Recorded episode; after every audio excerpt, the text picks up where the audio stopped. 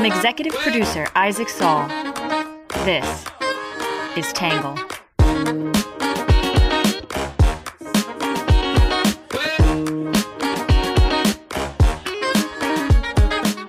Good morning, good afternoon, and good evening, and welcome to the Tangle Podcast, the place we get views from across the political spectrum, some independent thinking, and a little bit of my take. I'm your host, Isaac Saul, and on today's episode, we're going to be talking about the newest monument in the United States, which, believe it or not, is a little bit controversial. We're going to explain why and break down some of the commentary that's coming out about that.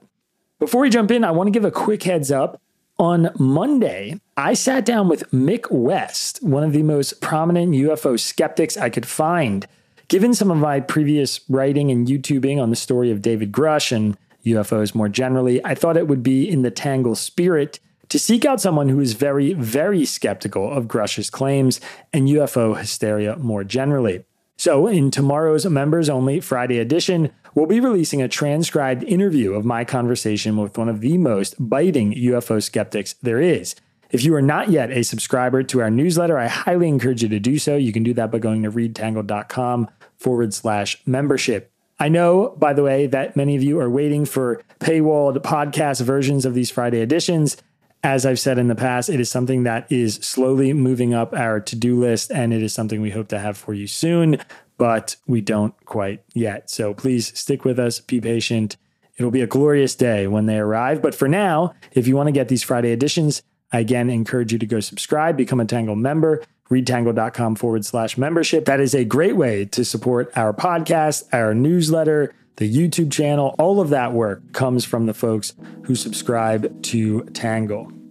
All right, with that out of the way, we're going to jump in with our quick hits.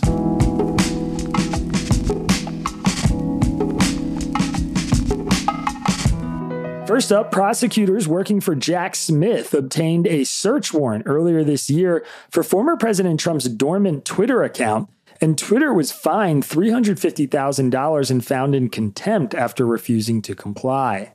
Number two, a U.S. aid worker and her daughter were freed after being kidnapped in Haiti last month. Number three, at least 36 people have died and dozens more were injured as fast moving wildfires spread across the Big Island in Maui in Hawaii. Number four, the Supreme Court allowed Apple to keep its fee structure in place while legal challenges move forward. Number five, the Red Cross changed its blood donation rules that will allow bisexual and gay men to more easily donate blood.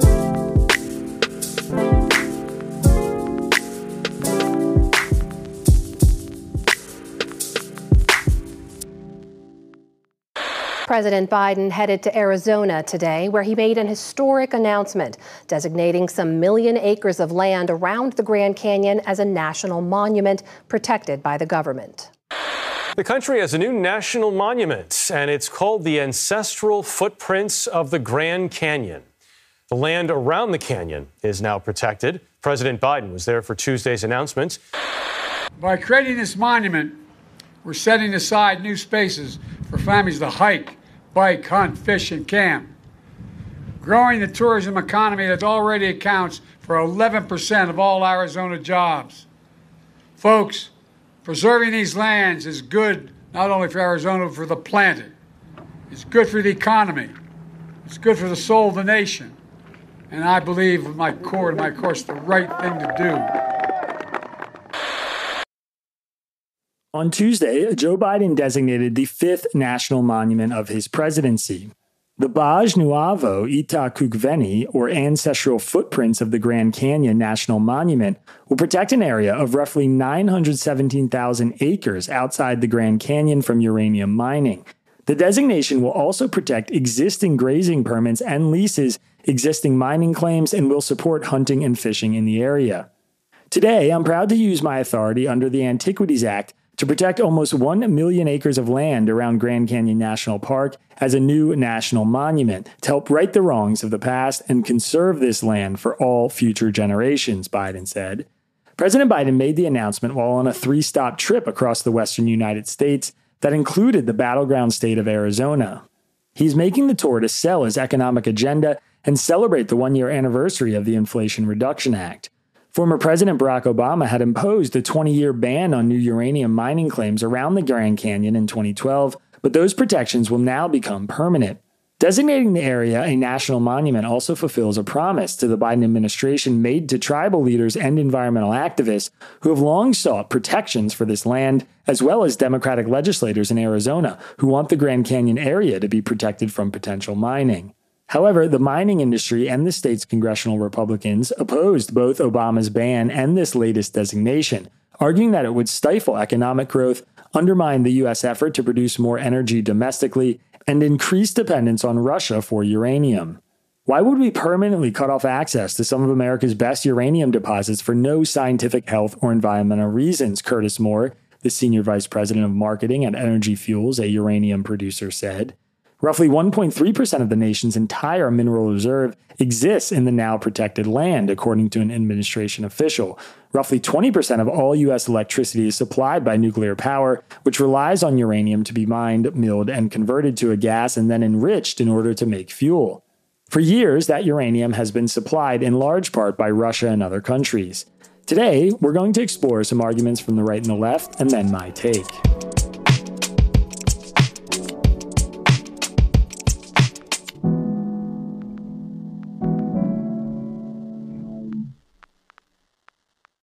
Today's podcast is sponsored by Arnold Ventures, a philanthropy dedicated to improving the lives of Americans through evidence based policy solutions. As part of their efforts, they also support journalism throughout the United States, including outlets like the Texas Tribune, ProPublica, and the Institute for Nonprofit News, among others. To learn more about their work, go to arnoldventures.org. That's arnoldventures.org.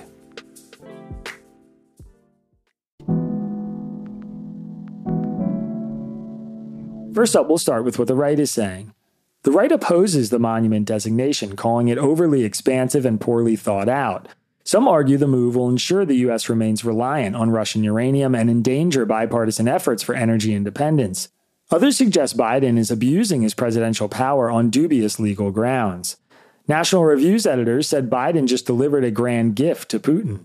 Domestic uranium production has bipartisan support, as did the ban on Russian oil and gas imports in 2022 after Russia invaded Ukraine, the editor said. The monument designation is the latest example of Biden's typical executive overreach and will have serious consequences for America's energy policy.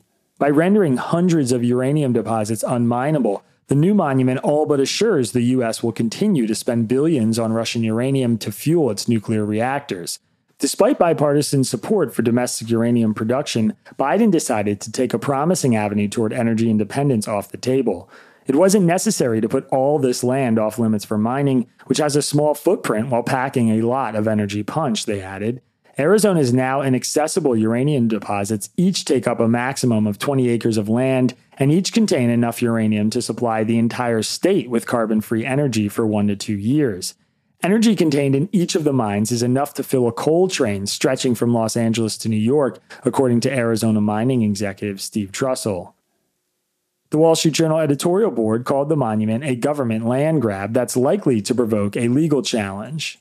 The unslated purpose of the national monument appears to be to block uranium mining, the board wrote, noting that local tribes in Arizona say this activity could contaminate water and wildlife, such claims are suspect, though, as the U.S. Geological Survey in 2021 found springs and wells in the region met federal drinking water standards despite decades of uranium mining. Either way, President Biden didn't seem to think it's possible to develop and protect America's natural resources at the same time, though miners have been doing so for decades. Democrats couldn't pass this through Congress, so Mr. Biden is doing so by decree, the board said. The far reaching nature of the designation illustrates a president's vast power to remove land from development and public use under the Antiquities Act, but progressive sweeping interpretation of one way executive power when it comes to environmental protections is crying out for a legal challenge. In The Federalist, Tristan Justice argued the monument is a blatant abuse of presidential power. Biden has made a habit of wielding the 1906 Antiquities Act to cut off federal lands from local use and development, Justice said. It's been a theme of all five new national monuments established during his presidency. In October 2021, Biden also placed millions of acres under monument protection with the reinstatement of Obama era boundaries at Utah's Bears Ears National Monument and Grand Staircase Escalante National Monument. The Antiquities Act, however, was never intended to authorize the president to establish quasi national parks without congressional approval. In reality, the law passed by Congress maintains three requirements violated by President Biden's serial designation of millions of acres with monumental status. One, there must be an object to be protected, whether it's geological, historic, or prehistoric. Two, the monument itself must be on federal land. Three, the land to go under protection must be the smallest area compatible with the proper care and management of the objects to be protected. The 1 million acres in northwest Arizona now under monument protection can hardly be considered the smallest area compatible with conserving delicate artifacts and relics.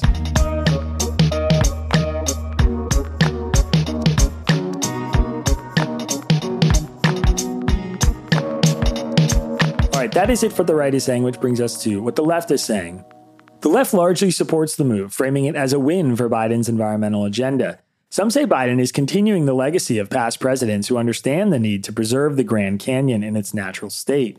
Others argue the designation could have been moderated to advance both environmental and energy interests. The Arizona Republic editorial board praised Biden for joining a long line of presidents who have used their power to protect the Grand Canyon. U.S. presidents have a history of leveraging executive power to preserve the magnificent crosscut of prehistoric time that is the Grand Canyon, the board wrote. Like his predecessors, Biden understands that the area is our greatest national treasure, whose beauty must be preserved for posterity. By taking extraordinary steps to protect the canyon, Biden has assured that future generations of Americans and citizens of the world can experience the same astonishment as the first Spanish conquistadors to reach the canyon rim in 1540.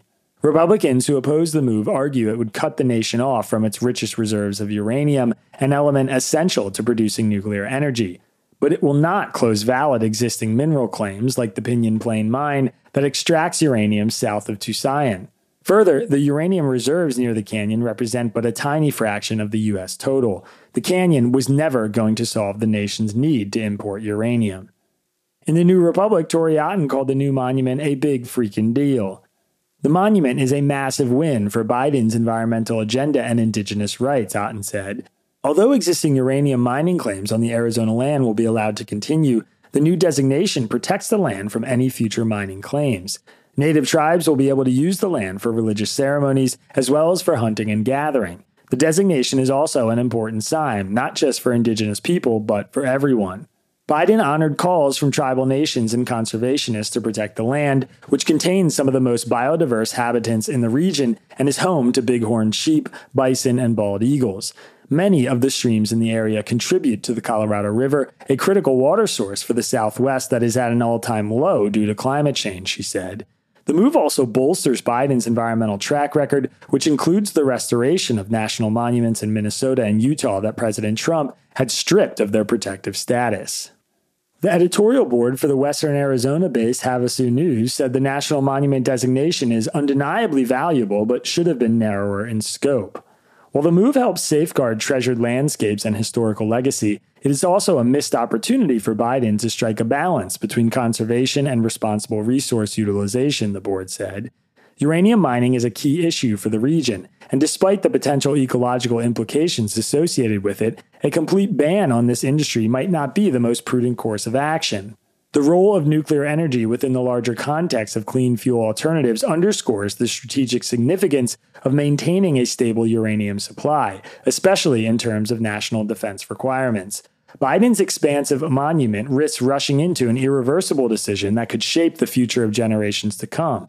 Instead, a more measured approach, marked by the creation of a scaled down monument and the implementation of safeguards for responsible uranium extraction elsewhere, would benefit all parties involved. Now is the time for collaboration and compromise, a chance to preserve our natural heritage while simultaneously securing our energy future, they said.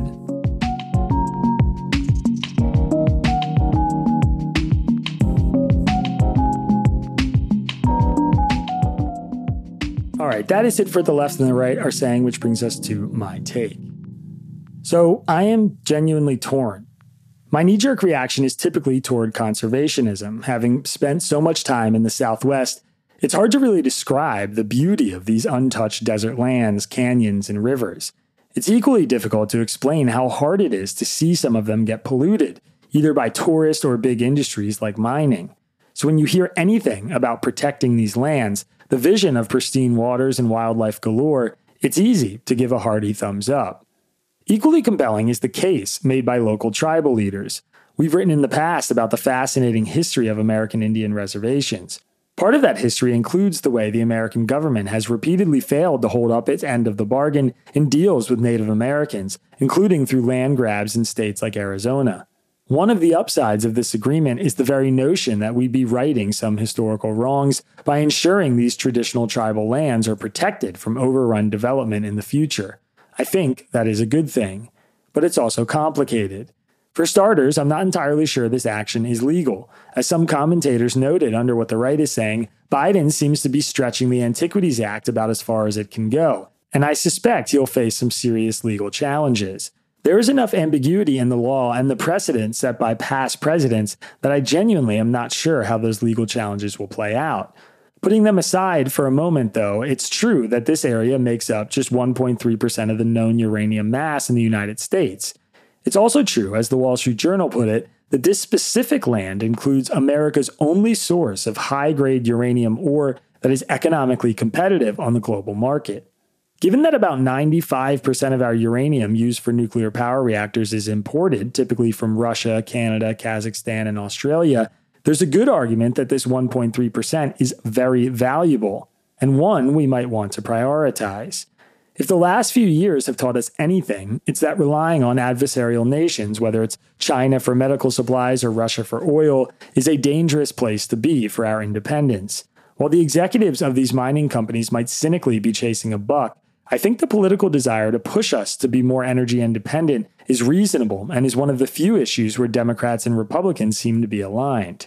Ultimately, there is something about this move that I think is fairly moderate and perhaps makes it a nicer balance between these two competing ideas. For starters, the Biden administration is allowing existing mining to continue. As Bloomberg Law put it in a headline, quote, Biden protects land by Grand Canyon but will still allow mining, end quote. Despite protecting a landmass nearly three times the size of Los Angeles, it also won't stop companies like Energy Fuels Inc. from mining at its existing Pinyon Plain mine within the monument. At the same time, this action comes in the larger context of Biden's fairly balanced efforts to weigh economic realities with environmentalism. The New York Times characterized them as, quote, inconsistent.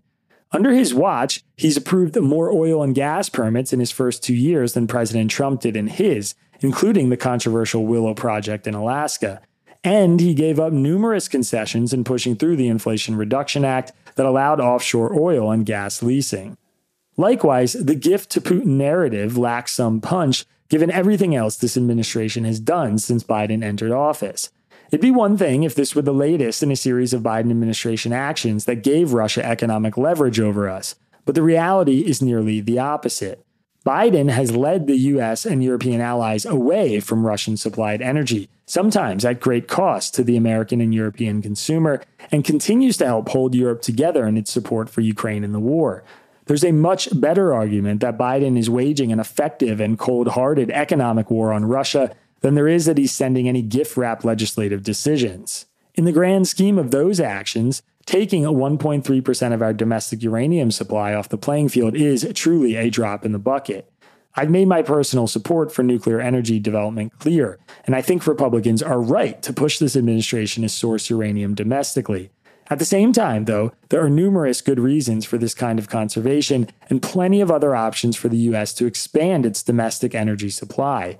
It might be a sweeping declaration in Arizona, but in the national context, this reads much more like the latest in a balancing act of economic realities and pressure from the left than any kind of environmentalism run amok.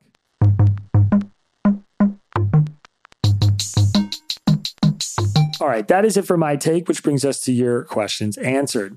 This one's from Debbie in Pendleton, Oregon. Debbie said, Why is Social Security always being referred to as an entitlement program?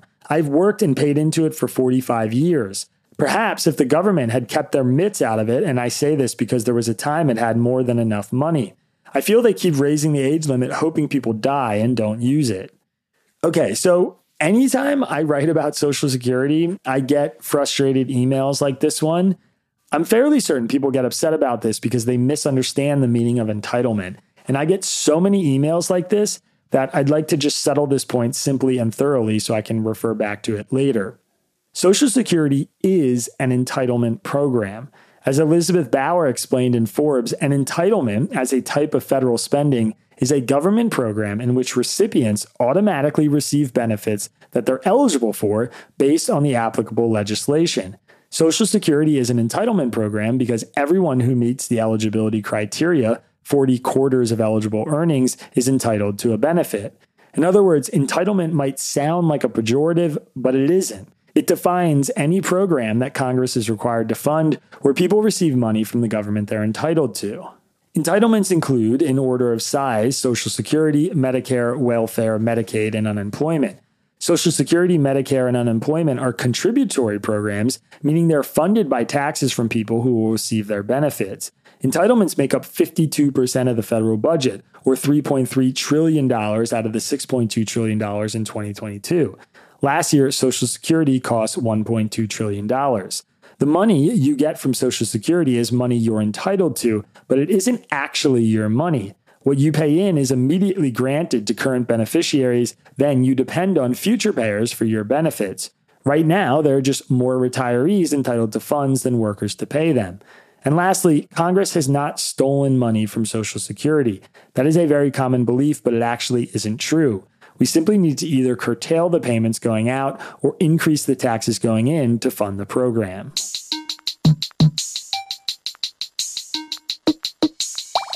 All right, that is it for our reader question. Don't forget, if you want to have a question answered in the newsletter or the podcast, you can simply write to me, Isaac, I S A A C, at readtangle.com. All right, next up is our under the radar story. The FBI has killed a Utah man while executing a search warrant of his home after he posted threats to President Biden and Vice President Kamala Harris on social media.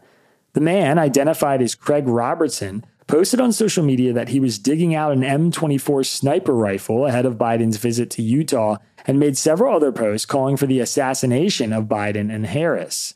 The man also apparently threatened Manhattan District Attorney Alvin Bragg. The FBI said Robertson was armed when it searched his home, though the law enforcement agency released few details about how he was killed. Robertson also made posts directed at Attorney General Merrick Garland saying, Why are your FBI cowards not kicking down my door? Know this, they will die. That was according to an FBI complaint. Biden arrived in Salt Lake City to deliver remarks on Thursday. The Wall Street Journal has the story, and there's a link to it in today's episode description.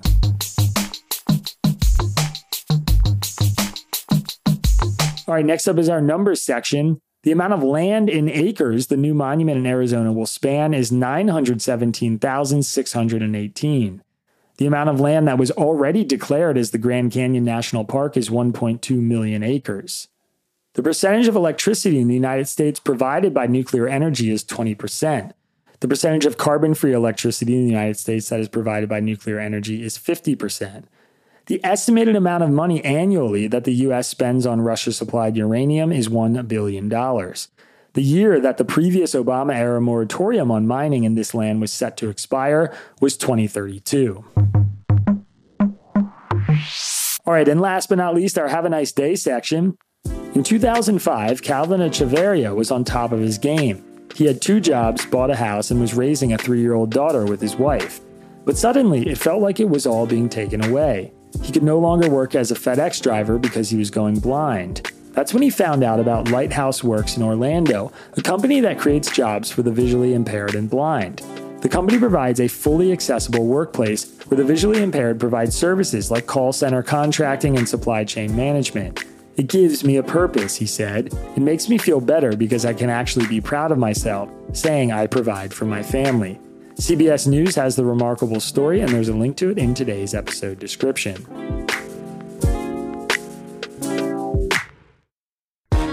All right, everybody, that is it for today's podcast. As always, if you want to support our work, you can go to readtangle.com and become a member. Don't forget, tomorrow we're releasing a subscribers only interview with Mick West. I'll be transcribing the interview. It was a super interesting conversation where I got to share some of my wild views about UFOs and aliens, and he got to debunk them in real time. I think you guys will enjoy. If you don't subscribe, don't worry, you'll be hearing from us on Monday, though we are going to be taking a little bit of a vacation next week. Uh, I will explain that more on Monday, so stay tuned. Have a good one. Peace. Our podcast is written by me, Isaac Saul, and edited by Jon Lall.